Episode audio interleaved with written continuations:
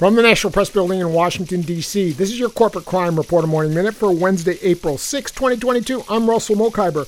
The Justice Department has notified an insurance broker now owned by Marsh and McLennan that prosecutors won't pursue criminal charges related to more than $3 million in bribes the company allegedly funneled to public officials in Ecuador. That's according to a report in the Wall Street Journal. Prosecutors made public their decision not to prosecute the company Jardine Lloyd Thompson Group Holdings in a letter posted without announcement to a Justice Department website in recent days. The letter, dated March 18th, was reported by the legal blog FCPA Professor.